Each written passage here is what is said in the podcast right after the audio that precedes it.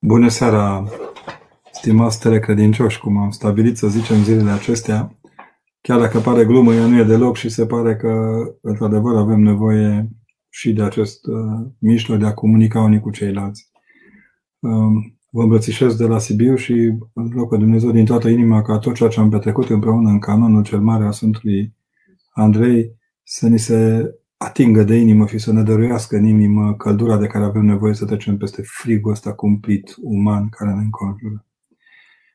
Am uh, stabilit împreună cu colegii de la Doxologia, care le mulțumesc și lui Ștefan și lui Cătălin pentru oportunitatea aceasta de a vorbi, să o întindem un pic mai încolo pentru a finaliza transmisiunea direct de la Catedrală privind canonul cel mare. Să-l simțiți și să-l gustați întru totul și cei care nu v-ați uitat, luați-o de la capăt. E acolo pus bine, puteți să-l reascultați și să-l retrăiți acasă. Ehm, din nefericire pentru noi, zilele acestea ne-au învățat, ne învățat odată în plus că suntem uh, parte integrantă a unui rit liturgic pe care nu-l putem atinge la perfecțiune toți, dar din fericire pentru noi, nu aceasta e ținta, să fim niște oameni care să fim ancorați în timpul liturgic, niște oameni ai timpului care își oferă timp pentru a putea să trăiască împreună taina Împărăției lui Dumnezeu. Am stabilit împreună cu binomul de, de gând de la doxologia să vorbim împreună despre canonul cel mare al Sfântului Andrei Criteanu și dintr-un, așa am pus titlul de fapt întâlnirii, și pentru a putea să creăm baza de discuție pentru întrebările pe care le așteptăm. Este foarte important să înțelegeți că acest canon este structura de pocăință a bisericii, el face parte din structura bisericii. L-am auzit la un moment dat împreună în biserică, în urmă cu doar câteva săptămâni. Și acolo era împărțit în fiecare zi, luni, marți, miercuri, joi. Era împărțit într-atât încât să nu, să nu obosească din prima săptămână cum ar veni omul în citirea lui. Am să mă folosesc în, în textul acesta minunat de această ediție a Canonului Celui Mare pe care Patriarhia Română a pus la dispoziție din 2018 credincioșilor și care ne folosește tare mult. E interesant că aici ni se spune cine a fost Sfântul Andrei Criteanu, cum a trăit în Damasc în jurul 660, sub stăpânire musulmană, cum a ajuns ierusalimitean, apoi unde a lucrat ca uh, secretar al Patriarhului de Ierusalim, uh, calitatea de delegat al acesteia, uh, ce a mai scris, în ce mod, deci introducerea în, în textul acesta pe care Patriarhia ne pune la îndemână ne scutește oarecum și de istorie, ne scutește oarecum și de tâlcuirea duhovnicească la prima lectură pe care Părintele Patriarh Daniel o pune cap pe față cărții. Și aș vrea să, să vă pun la inimă este altceva. Atunci când te întorci, când vii dinspre lume, spre biserică, cum am făcut eu în anii 90, când am auzit prima dată canonul Sfântului Andrei Criteanu, am aproape cam plâns tot timpul. Nu pentru refren, miluiește-mă Dumnezeu, eram prea prost ca să mă pocăiesc, cum sunt și acum câteodată ci pentru frumusețea lui. O alcătuire teribilă de metaforă și de realism, cum foarte, foarte rar se întâmplă să avem la îndemână.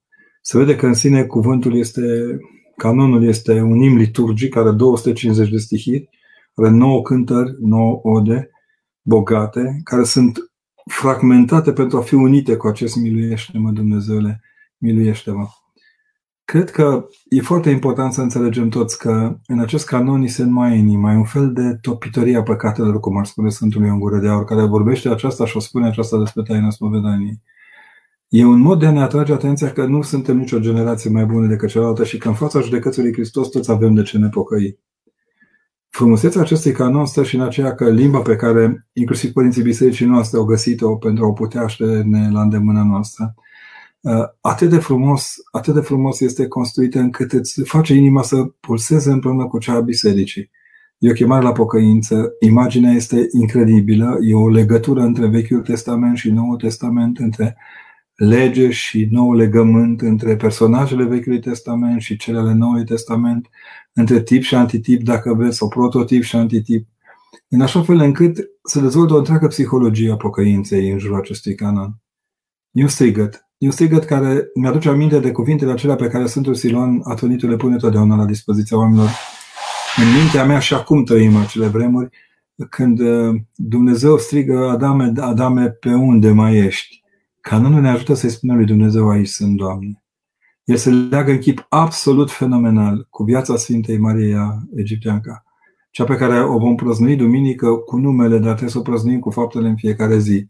Ne arată canonul astfel, rânduiala bisericii, pedagogia bisericii ne arată astfel că în sine tot canonul uh, bisericii este legat de o pedagogie a creșterii omului. Noi nu stăm în biserică doar să facem spectacole, cum cred unii, nu suntem acolo ca să facem marșuri triumfale, ci ca să scoatem din noi zgura păcatului, greutatea păcatului și să dorim lui Dumnezeu sufletul nostru eliberat. Canonul Sfântului Andrei Criteanu despre aceasta ne vorbește. Ne arată cu mâna spre Sfânta Marie Egipteanca. De altfel, viața Sfintei este publicată în triod îndată, la sfârșitul triodului și pentru a putea fi citită în Sfintele Mănăstiri și îndrăznesc zilele acestea când aveți timp și vor avem, cine nu are timp zilele astea. Încercați să citiți viața Sfintei Marie Egipteanca și să vă bucurați de modul în care Dumnezeu ne-a pus la îndemână un om care să ne lămurească că în pustie, departe de lume, fără Euharistie, la tonomatul liturgic al parohiei, cum o văd unii, în această deplină bucurie uh, a, a, a comuniunii cu Dumnezeu în pustia dinspre Iordan, Sfânta Marie Egipteanca împlinește canonul acesta Sfântului Andrei uh, Criteanu, adică reușește să-și facă din vechile modele de viață uh, amintiri care să o ducă spre noul model de viață care este Domnul Hristos. Trebuie să spun că uneori ar merita ca teologi să citim ca o poveste, ca o poveste despre nădejde și speranță canonul acesta, iar viața Sfintei ca un model de topire a, a propriilor noastre orgolii și de bucurie a împlinirii în Hristos. Cred că mai este încă un lucru pe care trebuie să-l subliniem. În seara aceasta s-au strâns în rugăciune preoții bisericii și călugării și toți cei care împreună cu ei au participat și călugărițele, ca să nu se supere nimeni pe mine. Și cred că fiecare a încercat să participe cu cât mai mult o surdie. Pentru că am simțit că vă purtăm pe toți în inima noastră și că în vârful inimii noastre locuiesc oameni pe care îi iubim, oamenii pe care îi apreciem pentru răbdarea lor de a sta împreună cu noi. Sunt convins că mai mult ca oricând, zilele acestea am învățat și să trăim împreună, în ciuda faptului că trăim atât de separat. Canonul ne învață aceasta. Este o creștere. Fiecare șuviță de rostire din canon, pentru că e o împletire canonul acesta, o împletire continuă de cuvinte, de mesaje, de aducerea minte, toate vin să dezbălsămeze, dacă vreți, păcatul în care ne-am lăsat cuprinși. E un fel de eliberare de, de propria noastră conștiință, care nu este întotdeauna atentă la taina împărăției lui Dumnezeu. Canonul ne duce, cu alte cuvinte, foarte aproape de malul Iordanului pentru a ne întâlni cu avă cu tot, cu Sfânta Maria Egipteanca. De aceea viața ei se citea în două stări, în trei stări câteodată în mănăstire. Nu e poveste, am văzut locul așa întâmplându-se. La capela facultății, în urmă cu ani buni, aveam obiceiul ca după canon să citim liniștiți viața Sfintei. Pentru a înțelege odată în plus că în sine slujirea bisericii nu este pentru marțieni. Noi nu avem o biserică construită pentru SF-ul din jur, ci pentru propria noastră viață. Poate că anul ăsta mai mult ca oricând a trebui în fiecare zi să adăugăm la canonul acesta al Sfântului Andrei, care astăzi s-a rostit cu atâta plinătate și cu atâta demnitate, să adăugăm câte un canon la Sfântul Ioan cel nou de la Suceava ca să ajute pe suceveni. Să ne rugăm la Sfântul Iosif din Partoș ca să fie lângă Timișoren, la Sfântul Dimitrie să-i protejeze pe cei de la București, la Sfântul Andrei și Agona Andrăznesc ca să-i protejeze pe Sibien, pentru că ce ne învață canonul acesta este că pentru fiecare lucru din viețile noastre și din punctele noastre de viață există câte un sfânt care ne ocotește. Nu fiți neatenți la darul acesta al ortodoxiei. Purtați-vă cu grijă și lăsați-vă în grijă lui Dumnezeu, fără a uita de ajutorul pe care oamenii îl dau și de care oamenii au nevoie. Breaking news-ul zilei, dacă vreți, nu este altul decât acesta, că Dumnezeu este milostiv, că Dumnezeu ne poartă în dragostea sa și că din când în când ne trimite câte o poezie dintre aceasta ca o declarație de dragoste care ne eliberează din frica zilei de mâine. De aceea vreau să vă rog să conștientizați odată în plus și să vă bucurați odată în plus de acest mare dar care este rostirea liturgicului ortodox. Poate una dintre cele mai frumoase alcătuiri, nu fi noi emotivi și lălăiți ca alții, um, nu tremura la pogorârea Duhului Sfânt, nu fi foarte buni, știu eu, critici uh, textuale Scripturii, dar cântarea liturgică și viața liturgică ne ajută să înțelegem pe din lăuntru pe Dumnezeu un Dumnezeu interior care ne oferă suficient de multe schelă duhovnicească în interiorul nostru pentru a putea să ne restaurăm viețile și pentru a putea să reintegrăm viețile noastre în viața cu Hristos. De aceea îngăduiți-mi, înainte de a începe să trecem la răspunsurile la întrebări, să vă îndemn dacă n-ați fost la biserică, încercați să ascultați încă o dată întregul canon. Citiți Paraclisul Maicii Domnului, iar când uh, nu în seara ce urmează în cealaltă vom avea Acatistul Bunei Vestiri, fiți parte integrantă a bucuriei acestei Acatistului Bunei Vestiri. Mă duc acum cu fața către uh, textele trimise. Victor îmi spune că este rușine să meargă să spovedească, adică să spun ce am făcut, ce sfat îmi puteți da. Victor, curaj! Nu e rușine să fii prost, e o rușine să rămâi în prostie. Cu cât încercăm să ieșim din păcatele noastre, cu atât Dumnezeu se bucură de noi. Dumnezeu iubește inteligența dinamică a omului care se îndreaptă. Fabio spune, sunt în clasa 8 vreau să dau la seminarul teologic din Buzău. Ce mă sfătuiți? E greu? Nu știu că n-am făcut seminarul, dar la Buzău recunosc că aș fi vrut să fac facultate, liceul, uh, seminarul.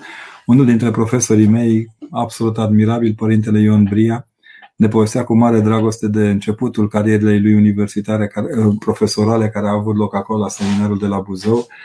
Ține-te tare, bucură-te, cere binecuvântarea preasfințitului și ține-te de ea.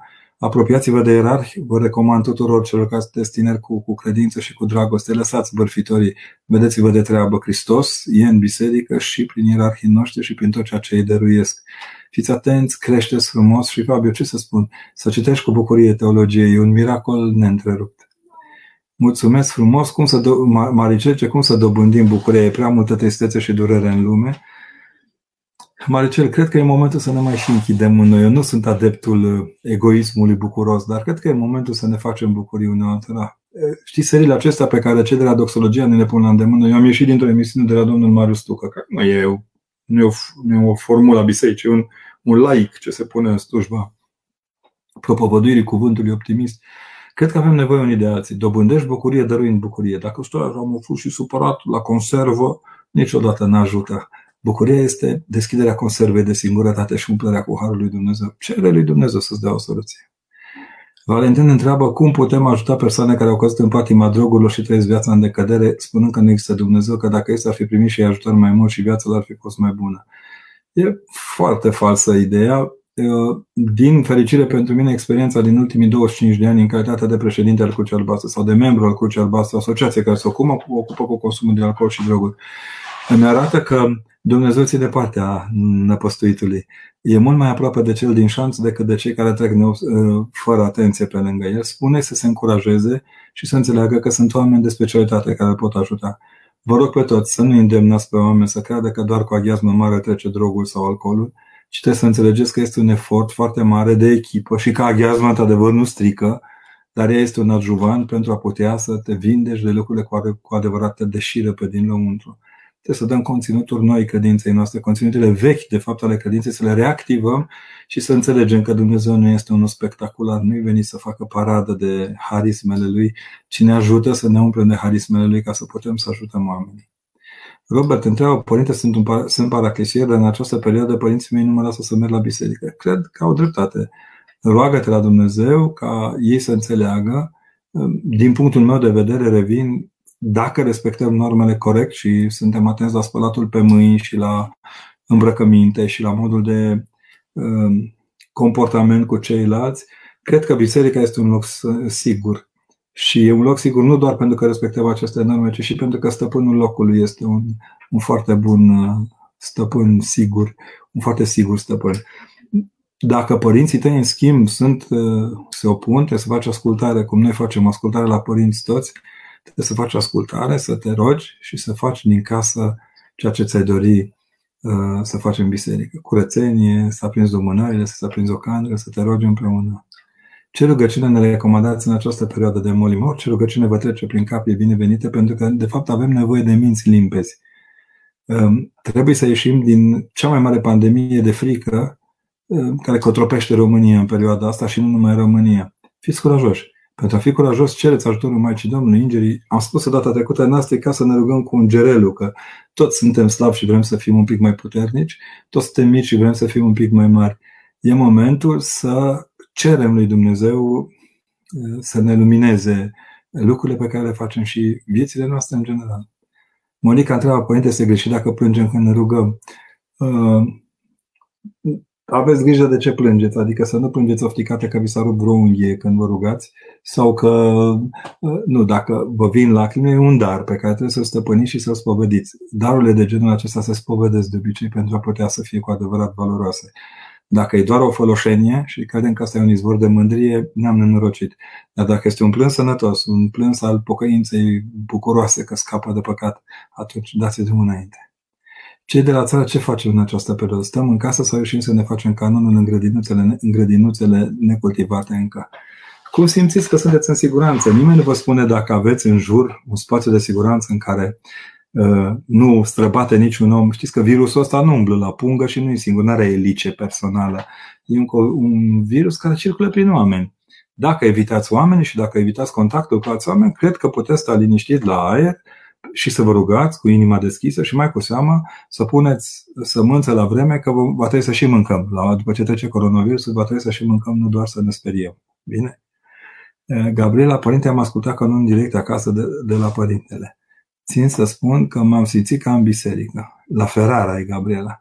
Gabi, eu știu că e ca în biserică, pentru că biserica are calitatea aceasta de a spune cuvintele foarte limpezi.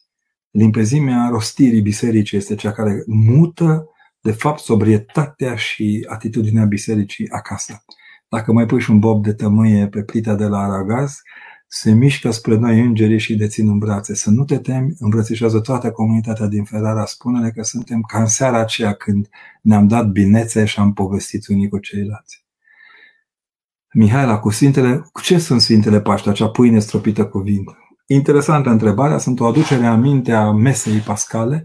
Ele sunt, de fapt, dacă vrei, um, prescura, din prescura în care um, nu, scoatem la Dumnezească liturghie trupul Mântuitorului închipuind-o pe Maica Domnului, Paștile e mai mult decât atât pentru că e o cantitate de sute de ori mai mare de obicei decât un pic de anaforă, dar e anafora sfințită a Paștelui. Adică o pâine care nu se mănâncă în locul împărtășaniei, că există ispita asta de a crede că e trup și sânge, de unde și transferul acela cu hai că ai bunica, că îți dă bunica pâinică și buinuți de la părintele, dar e mult mai mult decât atât. Este semnul comuniunii, este semnul fraternității. Îți dau un exemplu.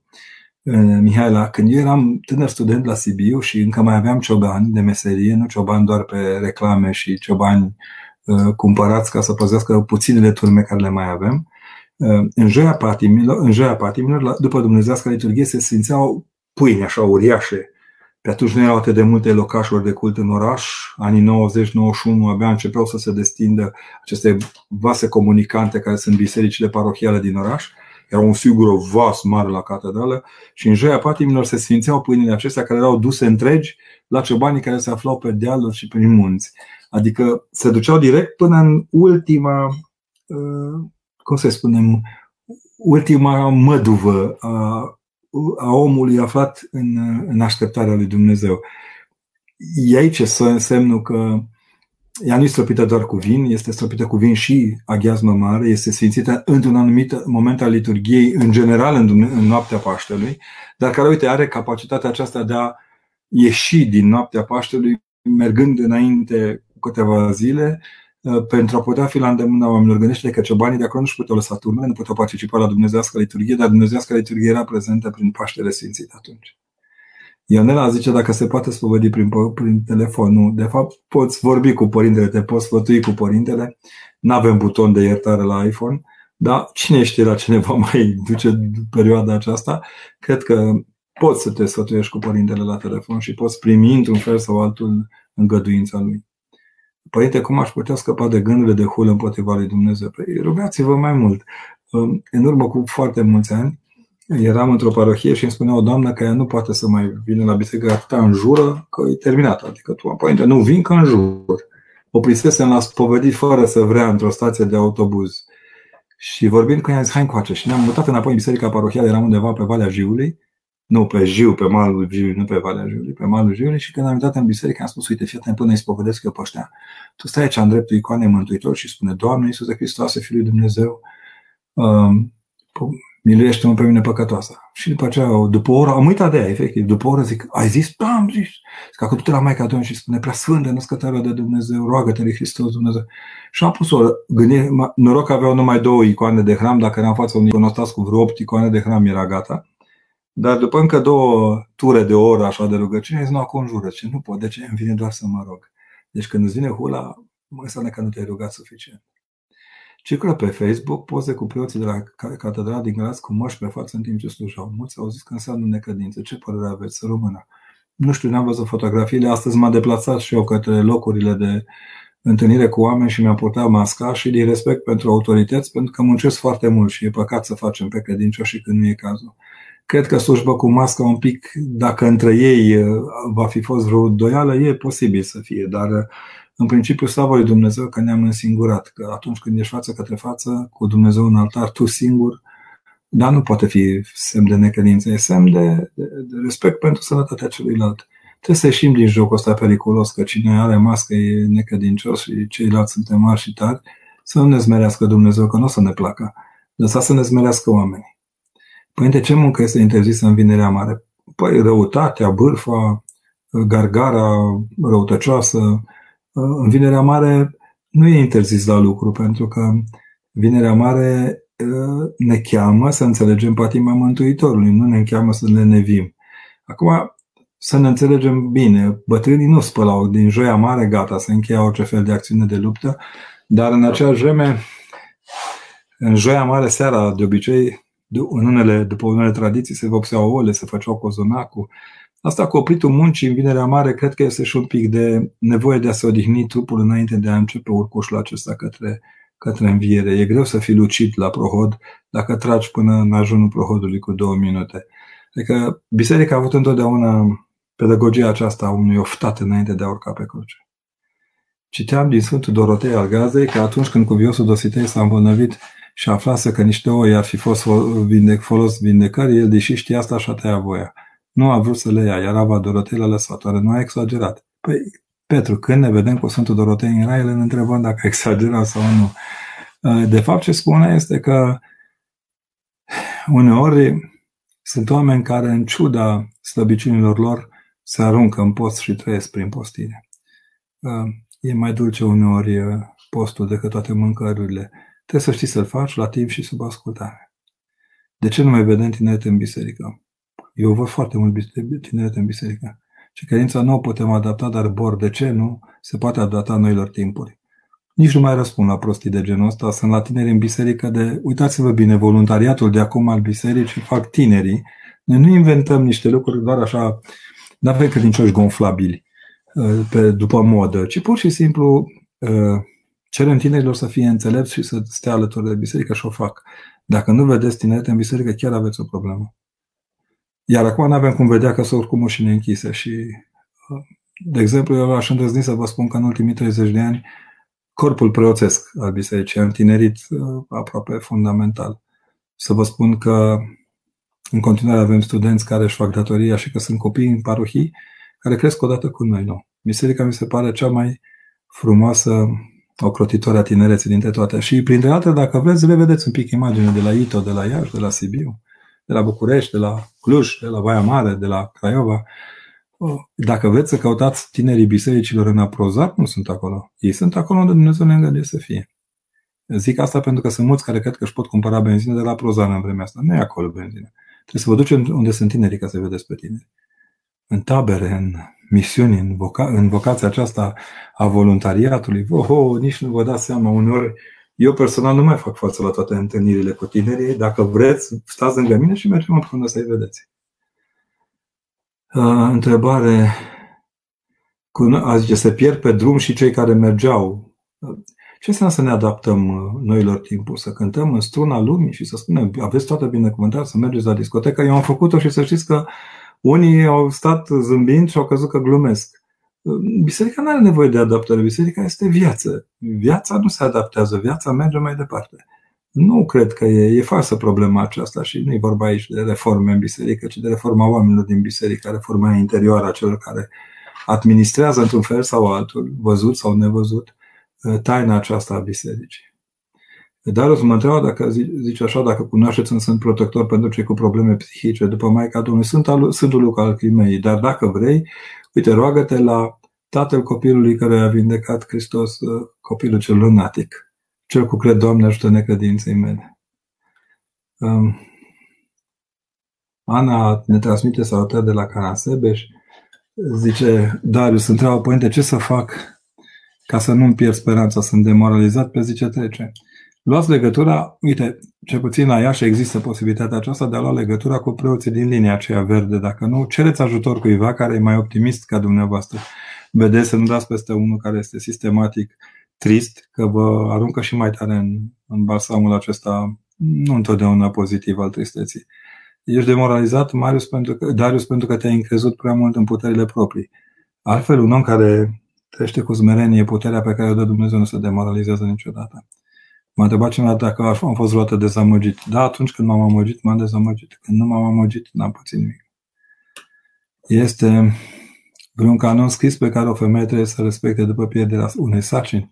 Poate să intre în biserică după citirea acelei rugăciuni de dezlegare sau doar după 40 de zile de la naștere. Pentru că am primit răspunsuri diferite. În primele pagini ale molitvenicului e răspunsul, dacă dați de un preot coerent în parohie, el știe să citească acolo bine și acolo e prevăzut tot ce se face în situația aceasta. E o rugăciune ca un fel de îmbrățișare frățească și ca un fel de îngăduință și de încurajare. Hai că se poate data viitoare mai mult. Bine? Uh, Doamne Valeria, ce multă sănătate din Italia, mulțumim frumos. Uh, Paul, ce de ce ortodoxul nu are în, do- în dogmă purgatorul? Nu. No. Să ne iertați că nu avem în dogmă purgatorul, pentru că evităm să inventăm, evităm lucrurile care nu le are tradiția bisericii. Ce cum explică rostul pomanei biserica? Cei care sunt în ea nu prea sunt ajutați de pomana, cei care sunt în cer nu prea au nevoie de pomană. Uh, ai dreptate. Ai dreptate. De fapt, dacă stai să te gândești, uh, soluția ar fi că pomana e mai mult ca să ne strângem cei rămași în viață, ca să ne dăm seama că nu suntem pe calea cea bună. În fond, pomenire nu sunt făcute doar pentru ajutorarea sufletului celor care au plecat, ci și pentru luminarea celor care rămân. Uh, noi nu facem slujba pentru mort. Mortul nu cred că are căscuțele în ureche.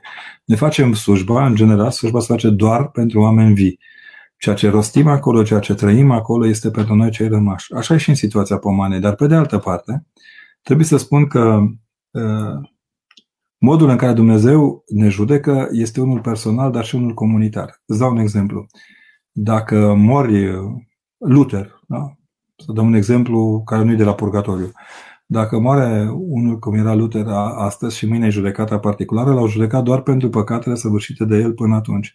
Mi-e teamă că la judecata finală îi vor pune în cârcă toate sectele care s-au născut din secta lui, chiar dacă Luther în principiu e un om de treabă și un inteligent. Cam așa și cu viețile noastre, sunt lucruri pe care le judecă Hristos pentru momentul respectiv. Pomana nu face decât, dacă este corect făcută, dacă nu-i cu neamurile și cu burta plină și păliți rău de pălincă, ă, dacă este coerent construită, pomana ajută să îi dai lui Dumnezeu semnalul că ce a lăsat în urmă omul ăla este credință, dragoste, evlavie și iubire. Pomana nu e să te dai rotund. Pomana e pentru sufletul celui pierdut, semn că ți-a lăsat în urmă iubire. Părinte, să-ți faci tatuaj e păcat?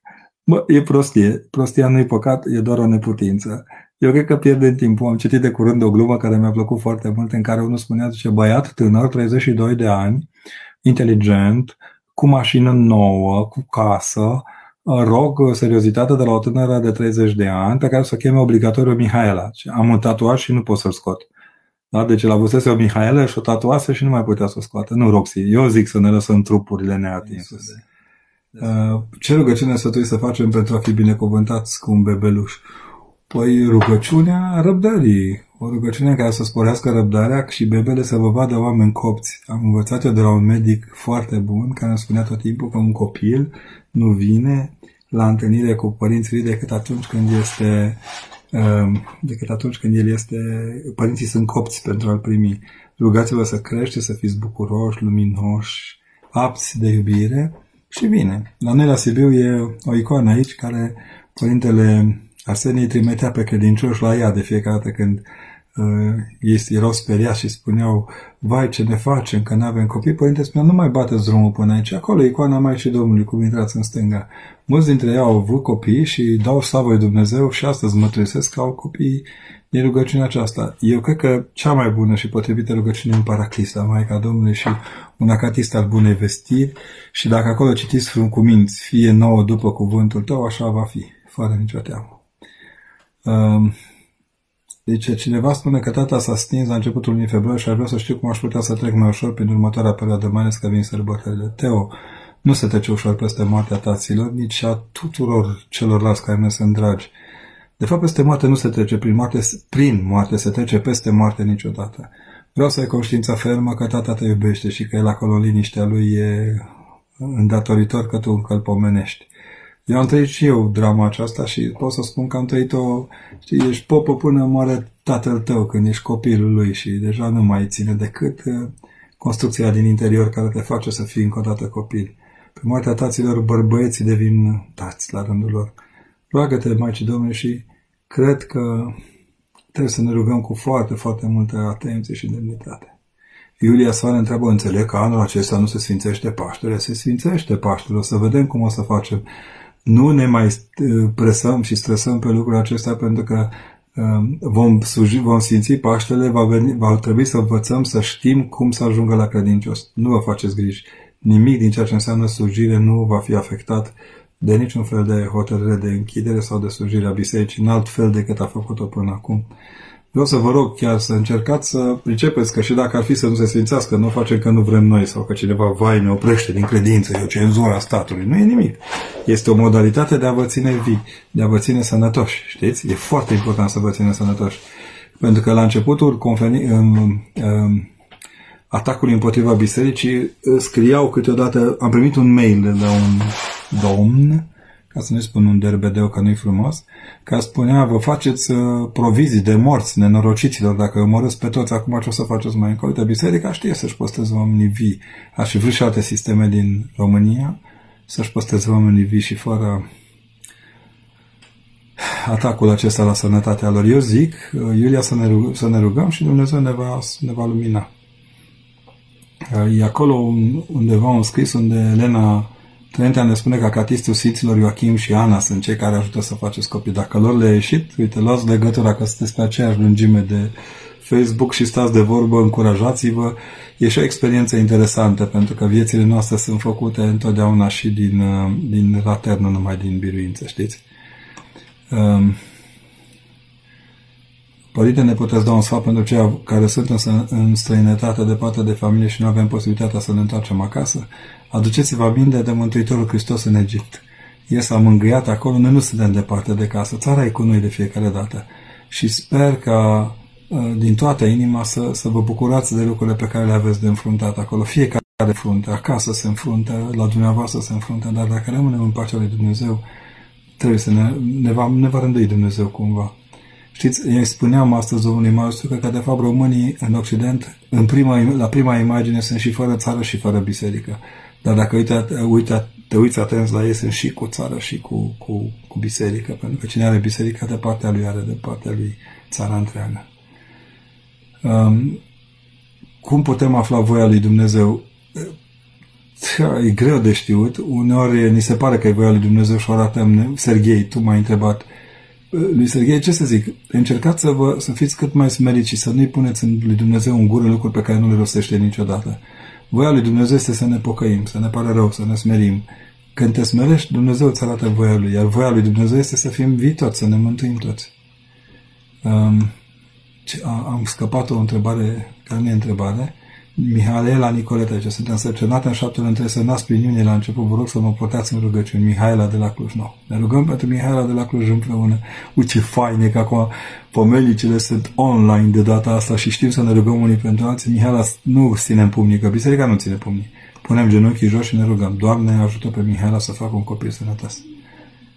Um, Ionuț Cătălin, vreau să mă spovedesc, dar nu la preotul din sat. Ce mă sfătuiți? Deocamdată rămâi acolo, ai răbdare până când vei putea să te miști un pic mai, mai mult în zonă și scauți uh, preotul care simți tu că ai nevoie. Aurelia, Aurelia Condu ne transmite salutări din Germania și rugăm pe Dumnezeu să-i ajute și pe ei cu aceeași tărie.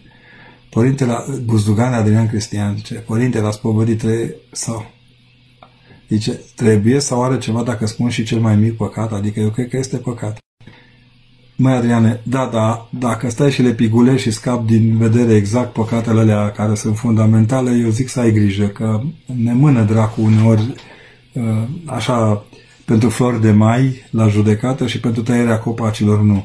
Fii atent dacă nu cumva e un gând care nu te ajută să scapi de fapt de ceea ce ai de scăpat. Um, sunt întrebările, vin așa, cineva mulțumește pentru o foto pe care o fac, nu o fac Ciprian nimic. Eu sunt supărat că nu reușesc să fac mai mult, dar dacă noi am fi acum așa tari și că cum ne credem, uh, ne-ar fi mai ușor. Uh, nici mai vin întrebări. Deci trebuie să fim în casa tatălui noaptea de înviere, părinte. Mirela Ciobărceanu. Mirela, de acord cu tine și eu mă rog pentru asta, dar eu te întreb așa. Oare nu erau femei mironosiți alergând la mormânt și bărbați ascunși după, după porți de frica iudeilor? Noi suntem cuprinși într-un fel sau altul de această lecție, de plină că e Hristos înviat și colo și colo. Și într-un caz și în celălalt nu vine să judece pe nimeni, ci să dăruiască iertarea. Nu cu orice preț trebuie să fim în casa Tatălui. Dacă prețul este moartea celorlalți de lângă noi, parcă e un pic cam mult. Nu cred că Dumnezeu pentru asta ne-a trimis. Va, ce fain zice aici, soare, zice, fără dragostea lui Dumnezeu totul este trist, așa e. De aici, uite, sunt de acord cu de plin, totul este trist pentru că, de fapt, Dumnezeu singur este bucuria, bucuria care ține lumea. Vlăduți, din punctul nostru de vedere, evenimentele care au loc în aceste momente în lume vor schimba în bine mentalitatea oamenii sau va rămâne aceeași efemeră și neînsemnată gândire. Vlăduți, nu știu ce să zic. Cred că va schimba eu sper ca în oamenii bisericii, sper din toată inima ca în oamenii bisericii să schimbe în bine tot. Deci că creștinii trebuie să ne luăm foarte în serios, foarte în serios misiunea creștină și să învățăm nu, că nu mai e vreme deloc de fițe în biserică, de aer, de foarte, foarte serios. Trebuie să fim foarte serioși și să luăm aminte la ce dar ne-a dat Dumnezeu. Vreau să vă zic un lucru care pe mine m-a, m-a pus pe gânduri foarte tare zilele acestea. Ehm, e o sete în noi pe care unor nu avem, recuno- avem curaj să o recunoaștem. E bine să fiți atenți. Cereți lui Hristos să vă lumineze, să vă dorească liniștea de care aveți nevoie să meditați corect la, la să meditați corect la lucrurile și la darurile pe care ni le-a dat Dumnezeu. Daniele și Brândușa spun biserica sunt oameni, nu zidurile. Am spus-o și eu foarte des și o spune oricine. Cine știe teologie ortodoxă știe că biserica sunt oamenii. Nu trebuie să inventăm lucruri, doar trebuie să citim atent la Sfinții Părinți și să învățăm că întotdeauna are Părintele Arsenie Papacioc o discuție cu Părintele uh, Bordeanu și spune la un dat, zice, una e să vorbești despre foc de pe marginea focului, despre volurirea focului și alta să stai în foc și să fii foc. Momentul să stăm în foc și să fim foc, asta e ideea.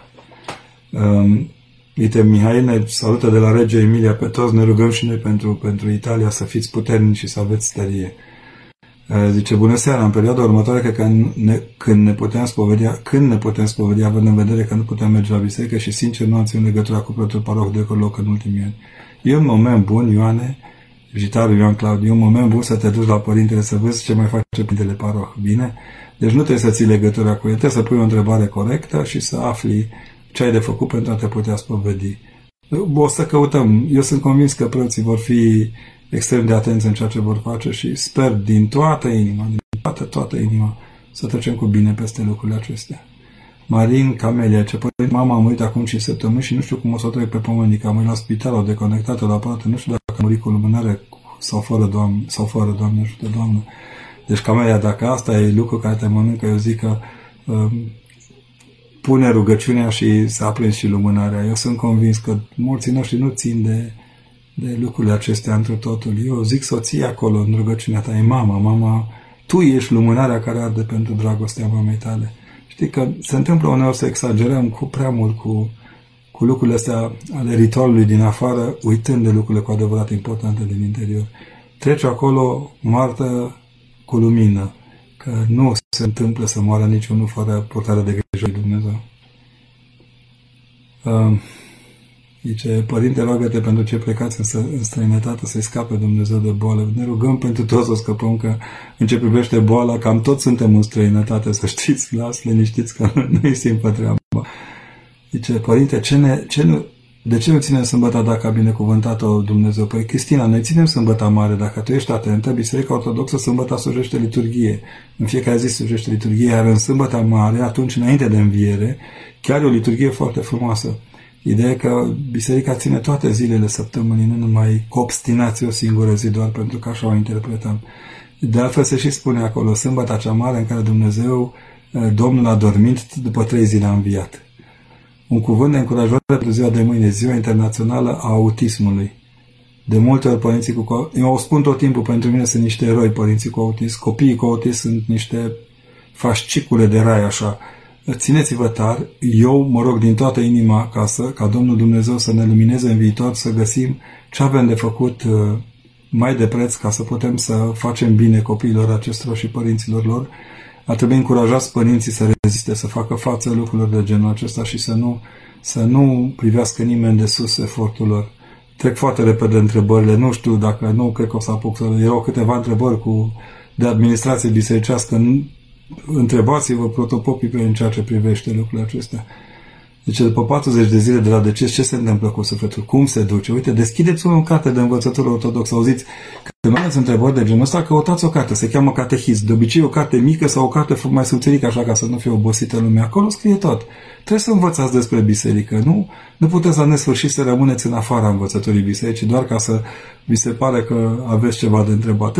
Citiți acolo, o să vi se spună foarte simplu ce întâlnesc mulți oameni în această perioadă în depresie. Vă rog un cuvânt pentru aceștia. Sunt Vasile Mania, zice asta. Vasile, bună ideea de a spune câte ceva, trebuie și făcut câte ceva, trebuie sunați medicii pe care aveți și încurajați. Chiar medicul de familie, întrebați, domnul doctor noastră, cum sunteți? Sau doamna doctor noastră, cum sunteți?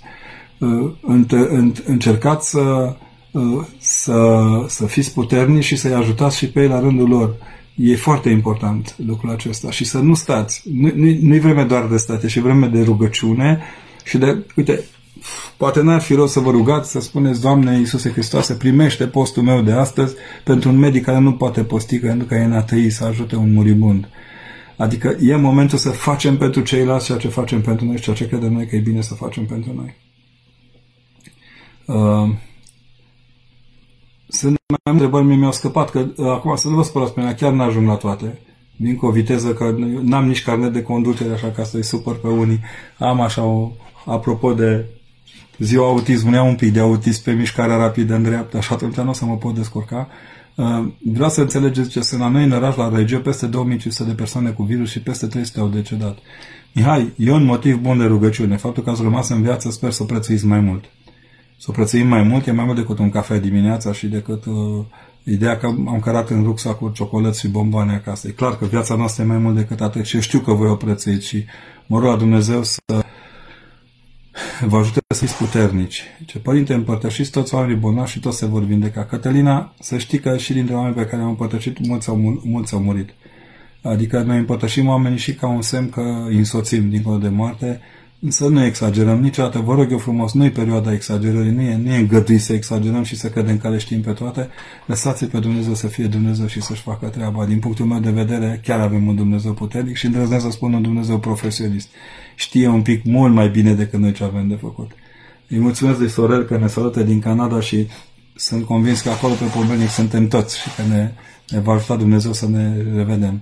Ehm, mă rog mereu să te lucruri de Dumnezeu să putem ajunge cu bine la sfârșit, la Sfânta Înviere. Îmi lipsesc mult slujbele din biserică. Am urmărit azi canonul, dar, dar mi-a lipsit mult să pot fi în biserică alături de Părintele nostru. Fără îndoială, Ramona, așa este, dar în aceeași măsură este un exercițiu. Este la diadoc al foticei, am spus-o de la început și am să vă spun. O spusă teribilă, cum va ști, cel ce n-a flămânzit ce înseamnă a mânca și cel ce n-a însetat ce înseamnă a bea. Apa, ieși din sete. Acum e momentul să învățăm că după 30 de ani de libertate, în care uneori am lăsat batjocorită biserica și n-am sărit să o apărăm, fi vorba între noi, e momentul să prețuim un pic mai mult mireasa asta pe care n-am băgat-o în seamă. Eu zic că e, așa trebuie făcut. Am înțeles răspunsul de o întrebare anterioară la care ați răspuns. Nu știu ce a zis. Uh, deci, o Alin Cogean, să rog mâna Părinte, rugați-vă și pentru noi șoferii de tir prin Europa, suntem la datorie, Doamne ajută. Onor la șoferii de tir. Vezi, oamenii care păreau furnicuțele, e momentul furnicuțelor, asta ne băgați în seamă, că nu li se dau medalii, nu li se uh, fac aplauze. Alin, să aveți grijă de voi, la voi oricum era un coronavirus foarte periculos, viteza, oboseala, răutatea celor din trafic, ai văzut-o, am văzut-o și eu în câte în repetate rânduri, să te ții sănătos și tot să veniți sănătoși acasă. Pentru că acasă e nevoie de tați care să crească familiile. Le vorbesc celor din jur spre cuvinte de învățătură din ce citesc sau ascult de la Sfinții Părinți. E păcat? Mă întreabă Nicu și Maria Vetreș. Cred că și ei unul. Nu pot să primesc toate ce le spun, dar încerc. Nicule, ești pe calea cea bună. Nici noi nu putem întotdeauna, nimeni nu poate împlini întru totul tot ceea ce spune, dar respect pentru efortul de a fi puternic, de a, de a, de a încerca să treci peste, uh, peste toate. Sica, peti, Sica Petica spune vindecarea celor infestați este Sfânta Împărtășanie. Și Sfânta Împărtășanie, pentru că nu avem exclusivism de marcă pe vindecare, eu cred că e momentul să învățăm că Părtășania vindecă, dar și însoțește pe calea veșnică pe cel care se dăruiește lui Hristos. Noi, prin botez, am primit o candidatură la înviere. Nu avem dreptul de a rămâne sănătoși veșnic. Atunci n-ar mai muri niciunul și adevărul e că nici nu murim. Oamenii care, uh, care, oamenii care trăiesc cu adevărat uh, credința, ei știu că nu mor. Aici Daniel, Biblia ne spune să ne, uh, să, să ne, să să ne povedim unii altora păcate, dar nu chiar așa pe toate canalele, că biserica nu este un gard pe care ne punem hainele la uscat. E un pic mai, mai atent. Dacă citești tot ce se spune despre taina spune, vei vedea că numai unora care sunt așezați și înțeleg uh, lucrurile. Deci și copilașii cu Down sunt minunați, sunt măică de copil cu Down, toți copilașii sunt minunați, ăștia cu Down sunt topitori. Deci am zis că dacă Dumnezeu va vrea vreodată să ne învețe cum se topește un, un suflet dificil, îți dă câte un bebeluș cu Down vecin cu tine în curte sau, uite cum era frăția ta în, în casă, și când te-au luat în brațe, zici că te-a îmbrățișat Hristos de pe cruce, deci n-au nicio treabă, sunt de o, de o frumusețe interioară ieșită din comun. Să-i spuneți că ne rugăm pentru el și ca să fie bucuros totdeauna. Părinte, am discuții multe cu mama mea. Ce simpatică asta e, dependentă de Facebook, de internet. Cred că zilele astea am devenit cam toți. Mă rog, eu tot nu mi-am deschis Facebook-ul. Uh, m-a cotodogit cineva că am vorbit pe Facebook, da, dar nu de pe... Eu nu mai am Facebook, gata, l-am îngropat să fie sănătos. Um, e greu să faci, uh, să scoți un om bătrân dintre ale lui. Încearcă să înțelegi că e nevoie să comunice și că are nevoie să fie în relație cu ceilalți. Uite, dezleagă de păcatul ăsta, măcar până trece de, că, de, măcar până trece uh, greutatea asta coronavirusului. Um, sunt mai multe lucruri legate. Toți spun că împărtășania este soluția. Da, este adevărat, e, e una dintre soluțiile vin. Uh, nu exagerăm și nu extrapolăm una peste cealaltă. Uh, aș fi vrut să vă văd activi atunci când a fost nevoie să săriți, să apărați. Nu, cu mine n-aveți, pe mine n-aveți de ce să mă lămuriți, eu știu că e așa lămuriți pe dumneavoastră și încercați să lămuriți pe cei din jur că de fiecare dată uh, uh, e nevoie de toți ca să se împlinească minunea împărtășirii. Și credința unuia, și credința altuia, și mai seamă prezența lui Dumnezeu.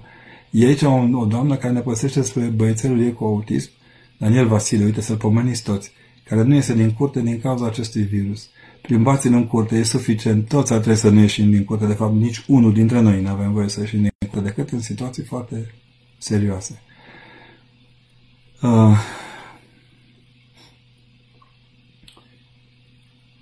sunt aici mai mulți care să ne roagă să ne rugăm pentru copiilor cu drag. Nu o să putem să facem efortul ăsta decât în, în bucuria fiecare slujbă care ne stă înainte. Mirela ne spune, putem lua gheazma mare în perioada aceasta? Întrebați-vă duhovnicul. Părerea mea este că da, pentru că nu există o perioadă care să fim opriți de la... Asta mai să avem canon de oprire de la gheazma mare. Dar vedeți cum o faceți, condiție și mai cu seama, zic eu, scopul și durata uh, acestei atingeri de împărtășanie, de, de aghiazmă mare. Ea nu înlocuiește împărtășania, doar pregătește sufletul să Uh, crească către împărtășania. Aurelia Condor zice, sunt mamă cu copil autist și totuși sunt jignită de mama, deși și iubește pe copil, îl iubește pe copilașul meu și de mult mai mult decât mi-a dat mie sănătoasă. Sunt convins că e așa. Acum, să vă mai spun, Copiii cu autism sunt și niște semne de întrebare mari pentru societate. Sunt ca și cum Dumnezeu ne-a ridicat degetul și ne-a uitați-vă voi neatenților ce multe lucruri aveți de făcut. Uh, eu zic uh, să aveți răbdare și să vă bazați pe copil. Eu am câteva exemple în oraș aici la Sibiu, dar nu numai aici, de mame extrem de curajoase. Aș da o diplomă pentru toate mamele copilor cu autism, dar nu le-ar folosi. Ar avea ele nevoie de alte sprijin, de alt sprijin. Eu spun că e un foarte mare semn de întrebare și un excepțional semn de prețuire pentru o comunitate atunci când știe să se comporte cu copiii aceștia și să-i prețuiască pe copiii aceștia. Nu vă întristați. Este prea mare a suferinței copilului ca să vă mai supărați de suferința dumneavoastră. Um, sunt mai multe întrebări, mai multe rugăminți aici de a ne a, e aici interesant, Camelia Sicoe, părinte sunt cadru medical, locuiesc singur în Cluj și familia este în Alba. Nu, vă, nu mai vă merg acasă, deși deocamdată nu am intrat în contact direct cu COVID. Cum să procedez? Stați acolo departe, asigurați siguranța de care au nevoie, când vă veți întoarce acasă, vă vor primi cu și mai mare bucurie. Nu trebuie să vă supărați, intră de fapt în mentalitatea generală a lumii de acum. Fiți bucuroasă că sunteți în linia de la care puteți ajuta oamenii. Uh, sunt asistentă, dar atât de încât fata mea hipoacuzică fiind se roagă pentru mine și toți bolnavii din spital, nu mi-e frică de virusul ăsta. Doamnă, cred și eu că sfinții dreptiți în lume și eu cred la fel. Dar e bine că sunteți, aveți o profesiune de la care puteți privi și greutatea muncii oamenilor de acolo. Cum putem trata răutatea celor din jurul nostru, oameni care doar judecă și nu ajută? Cu flit, luați o, o, o, un tub mare de flit și lăsați să vorbească. E, acum, se, acum ies la suprafață și caracterele și lipsiții de caracter. Nu trebuie să fiți supărată și tot timpul să fiți liniștită în a, în a alcătui, uh, cum să spunem, un, uh, să ne bucurăm de ceea ce, uh, de ceea ce avem uh, de împlinit. E aici Eugenio Ionesco, care ce să rog mâna, părinte, de ce ne-ați îndemnat acum ceva să spunem niet ortodoxiei ruse? Greșit, Monsieur Eugene Ionesco. Am zis să spuneți niet rusizării mentalității noastre. Și am spus atunci că trebuie să-i spunem niet și Sfântului Luca al Crimei. Ia mai întrebați pe Luca al Crimei cam ce gândea el despre soviet romul care minte în numele ortodoxiei uh, pravoslavnic uh, de stânga luați aminte un pic la ce scrie și eu zic să puneți mâna pe carte, liniștit și să mai citim împreună, dacă vreți, facem un efort împreună și veți vedea că am dreptate. Eu n-am spus niet ortodoxiei ruse, ci acelei părți din ortodoxia rusă care trădează ortodoxia. Și cu asta, tac. Nu cred că Sfântul Luca al Crimei ar fi simțit vreodată tancurile de ocupare ale fraților. Dar asta e opțiunea mea de viață. Dacă simțiți că am greșit, vă rog frumos să mă iertați, dar îmi mențin un pic atitudinea refractară față de politizarea ortodoxiei. Mai, mai cu seamă cu orice preț. Tiberiu Miloslav, binecuvântați părinte pe șoferii de tir din America. Doamne ajută, dacă ajunge până acolo binecuvântarea, de ce nu? Uite, oameni adevărați, nu mă ajung să ia biserica cu ei și altarul cu ei în, în tir, dar cred că se descurcă. Tiberiu, o bucurie și să fii puternic. Uh, Ioana Moldovan, așa, mă duc, plec la vale, că aici deja ne lăudăm în ipeață și ne e bine. Um, eu zic că ne apropiem de sfârșit cu răspunsurile. Sper din toată inima. Uh, a, aici e un Sorin Flavian din Mureș. Ce biserica suntem noi, voi ați lăsat corabia în bătaia vântului, ieși și faceți la stradă Sfânta Liturghie în costum și cu vizetă dacă sunteți obligat de păgânii care ne conduc. Domnul Sorin, Dumnezeu să vă ierte, n-ați înțeles nimic. Vă rog să fiți în continuare unul dintre cei mai puternici ortodoxi pe care aveți și dacă se poate, faceți ce nu putem face noi. Vă doresc succes, vedeți cum vă iese. Bine? Uh, Mircea Manuel Lazar spune că trebuie să înțelegem în această situație tragică prin care trecem în prezent de ce a îngăduit Dumnezeu ca această boală cuprită să ne întreaga lume. E un răspuns pe care l-am zis apropo de Sfinții Ruși pe care îi și citesc, mai există și alți ruși în afară de Sfântul Luca al Crimei, există o grămadă, o bibliotecă întreagă de Sfinți. Unii de ei ne spun așa că pentru păcate generale plătește lumea întreagă. Cred că se generalizase un anumit mod de a trăi și cred că s-a generalizat în așa fel încât l-a obligat pe Dumnezeu să, să stea și să privească cum ne punem unul pe altul împotriva adevărului nostru ca fire umană. Părinte, vă rog pentru cadre medicale o încurajare pentru perioada de așteptare. Mihai a scris foarte mult, am scris o scrisoare către cei de la ATI-ul de la Galați, am vorbit, am făcut mici spoturi publicitare de galerie pentru fiecare Uh, vă rog să vă țineți tari. E momentul în care se vedește că ceea ce am jurat ca preoți, ca ofițeri, ca medici, uh, am jurat pe bune, pe viață și pe moarte, nu pe segmente de viață care ne convin sau nu. Uh, dacă lucrăm în spital și suntem pasibili purtători de virus, cum putem face să ne pregătim de Paște? Să scăpați de virus, vă rog eu frumos. Se spune că întotdeauna nu primim în, tot, în uh, Paștele cu o curățenie de primăvară. Faceți curățenie, scăpați de el. Uite, o poruncă nouă ca să vă puteți bucura de Paște și să putem să rămânem împreună până când Paștele cel Mare ne va chema pe toți. Ce facem cu oamenii sărași fără resurse de supraviețuire în izolare? Îi ajutăm. La nivelul parohilor să știți că există astfel de echipe, preoții știu știu despre lucrurile acestea și uh, dacă aveți nevoie, cereți cel unui om limpede și curat la minte ce aveți de făcut și vi se va răspunde. Uh, ce putem face acum cu prietenii care încă mai zic că era mai bine dacă se făceau spitale din biserici? Să fiți sănătoși, să vă rugați pentru ei să nu guste din visul lor. Dacă visul este să construiască biserici, e bine acum să le evităm. Și sănătoși și mai puțin sănătoși. Uh, sunt multe, foarte multe întrebări. Îmi pare rău că Părinte, lucrez în TVR, oamenii au devenit răi, foarte răi, ne privim ca niște ciumați, unii fug de noi. Eu nu mai rezist să fiu umilit privit ca posibil infectat. E, nu, dar acum asta e poveste. Dacă uh, Mihai, gândește-te bine că trebuie să ai grijă și să fii cu minte, atât. Va veni vremea în care, slavă Domnului, că de tehnic nu se poate lipsi nicio vedetă care să vrea filmată. Să fii cu minte și vezi de treabă, să fii tu sănătos, să nici nu mai contează. Zice, Jean Alexandru e în cantină în Italia de 3 săptămâni. E foarte pozitiv. Ascult dimineața slujba live, iar după amiază la ora 15 are slujbă. Bravo, Jean, așa se face. Inima sus, ne ținem tari, Dumnezeu ne vindecă și prin cuvinte care vindecă. Zice, Ionuț Negulețu ne întreabă ce părere aveți despre săvârșirea slujbei de înviere cu bisericile închise fără enoria. Și Ionuț, dacă erai la începutul discuției, ar fi auzit nu există biserică fără enoriaș, decât în mintea celor care cred că biserica e doar piatră. Zice, cum să zice, ne putem spovedi, se pot spovedi credincioșii prin telefon, noi locuim departe de Părinte Duhovnic în Anglia, Daniela Snesby. Eu zic să întrebați dacă puteți. Da? Deci trebuie să întrebați dacă puteți. Zice, părinte, zice Valentin Botnărescu, părinte, credeți că ortodoxia se dezbine dacă preoții fac orice doar pentru bani? Valentine, eu cred că ortodoxia de ca, despre care vorbești tu nu există. Decât în minora de la care au pornit niște cei către noi. Nu. De aia te întreb, dacă preții ăilați care nu fac bani stau uniți, crezi că se dezbină ortodoxia?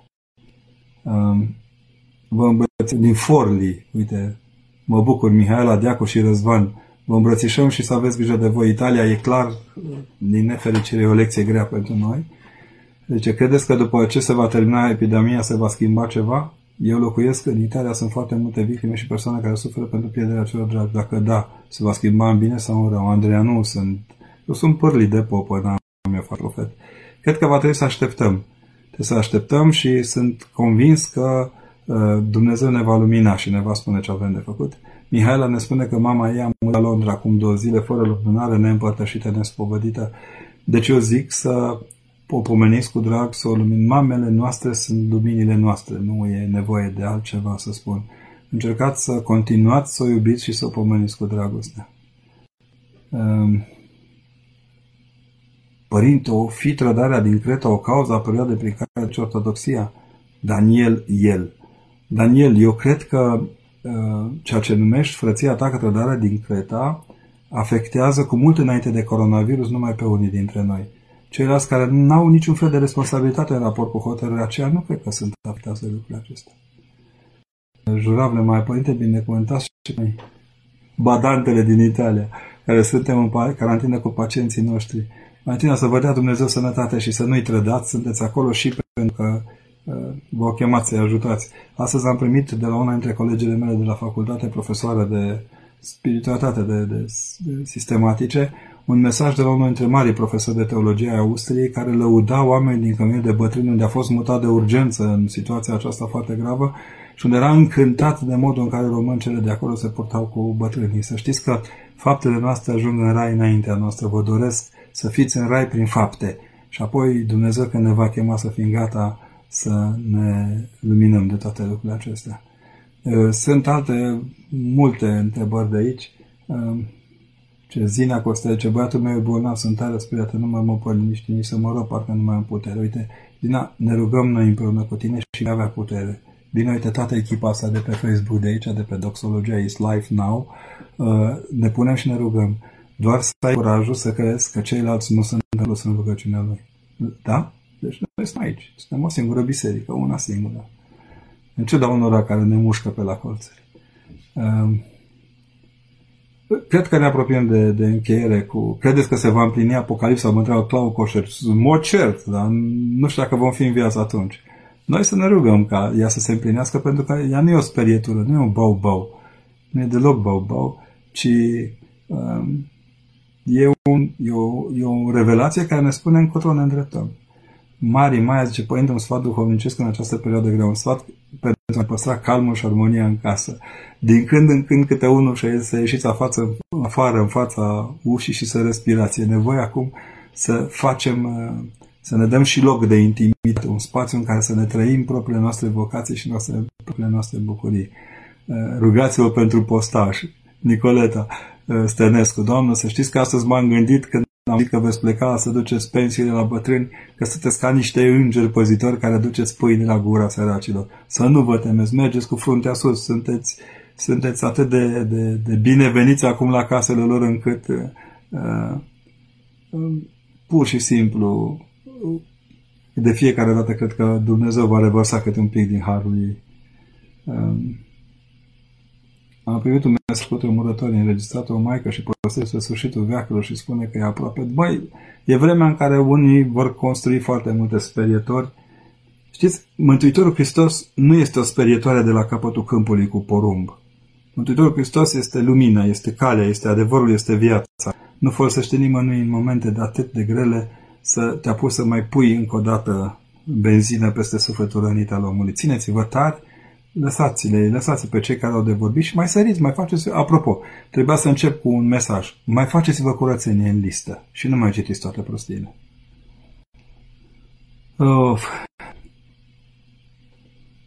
Zice, eu și soțul meu, care e un străin pentru ea, trebuie să încheiem relația cu mama mea în momentul când ne face numai rău și ne certăm tot timpul. Vreau ce să fac eu ca fata ei? Orlea, prima te roagă-te și încearcă să... Ai picat între Ciocan și Nicovale. Niciunul nu e strașnic. Încearcă să găsești ritmul de viață de care ai nevoie pentru ca să nu-ți superi nici soțul, nici mama. Va fi poate imposibil, dar rugați-vă de bună voie, fără să ajungeți într-o criză de, supă, de, de supărare, bine? Părinte, cum să reacționăm pe Facebook la comentariile răutăcioase de biserici ortodoxe, moaștere și toate? Nu, ne mai... Dați-le știți din listă pe cei care comentează ce să facă și ei acasă, că plictisiți. Nu ajută pe nimeni, nu-și manifestă profesiunea nicăieri, au timp numai de prostii. Lăsați că își fac și ei acolo treaba lor. Uh, ce acatiste putem citi în această perioadă după ce Ioana Moldovan a zis să Dumnezeu să ajute pe toți cei din linia întâi, medici, asistente, infirmiere, cadre militare, toți suntem în linia întâi, chiar dacă nu pare așa. Să știți că la război mamele au susținut linia întâi a frontului și prin faptul că le-au trimis ciorapi curați copiilor lor care au putut să-și mai întărească un pic conștiința. Cel mai, cele mai bune acatiste pe care le citim, le putem citi, sunt cele pe care le citim pe bune. Nu mai căutați ce acatiste, citiți ce vă pică bine pe suflet și care vă ajută să, să, să trăiți uh, bucuria aceasta uh, a rugăciunii pentru ceilalți. Nu știu, le zice aici cu lumineze, într-atât ca să știm, Sorin, Flavian Mureș. Sorine, eu sunt de acord cu tine că Cipru e o țară cam că Dobrogea, dar România nu e că Dobrogea. Uh, a revenit uh, Sorin Flavian cu eu sunt de acord cu tine, pentru spațiile mii se pot M-am uitat, toată lumea a fost foarte entuziasmată de Georgia. Da, fără îndoială, de atitudinea Ciolin. Foarte bine, cei care se entuziasmează, dar noi suntem în rându- într-o altă rânduială, suntem sub alte legi. Iată-mă că sunt Sorin, dar eu mi-aduc aminte, dacă, dacă greșesc să-mi spui, că una dintre marile cerințe pe care părinții bisericii le pun înaintea noastră este ascultarea de autorități. Nero ardea Roma, iar creștinii se rugau pentru Nero. Eu zic să ne liniștim, să ne cumințăm. Dacă vrem să fim, să avem atitudinea unui patriarh al Ciprului, deși Ciprul nu are patriarh, am abțin, te rog să îmi spui uh, când crezi că putem ajunge în Cipru împreună, să vezi ce ne mulțumesc și oamenii de acolo de unele aspecte. Stați cu minți, nu e totul atât de roz, iar revin, România este, e mult, mult mai mare. Ei tot aud la televizor cum fac comparare între una și cealaltă, ce se întâmplă, ce zic ăia, ce fac ceilalți, țara aia, țara altă. Ne compară cu țări care au, știți, e ca faza cu Luxemburgul pe locul 2 la spitale. Luxemburg e cât un oraș mai mare din Moldova. fără îndoială că acolo poți să faci orice, dar fiți cu minte. Bine? Uh, vreau, trebuie să aduc aminte, mulțumesc Gabriel. Gabriel Celea mi-a adus aminte că vă invităm să urmăriți și pe Părintele Răzvan Ionescu după ce termină Părintele Constantin Nicola tot pe doxologia. Deci să rămâneți pe doxologia, să vedeți pe Părintele Răzvan Ionescu. El va continua discursul. Noi am întârziat un pic cu programul și pentru aceea că am sperat și sperăm în continuare să vă fi prins bine canonul luat. Deci după ce se încheie povestea noastră, începe povestea Părintele Răzvan cu dumneavoastră. Zic să ne și încheiem pentru că e târziu pentru țară și nici în, nici în uh, Franța nu e foarte devreme. Să ne rugăm pentru cei pe care îi păstărește Părintele Răzvan, cum ei se roagă pentru noi și vă rog să țineți aproape. Parte integrantă din mărturisirea bisericii este și ceea ce face doxologia. Vă îmbrățișez, vă doresc noapte bună și continuați, to be continued, fiți atenți, episodul următor, Părintele Răzvan.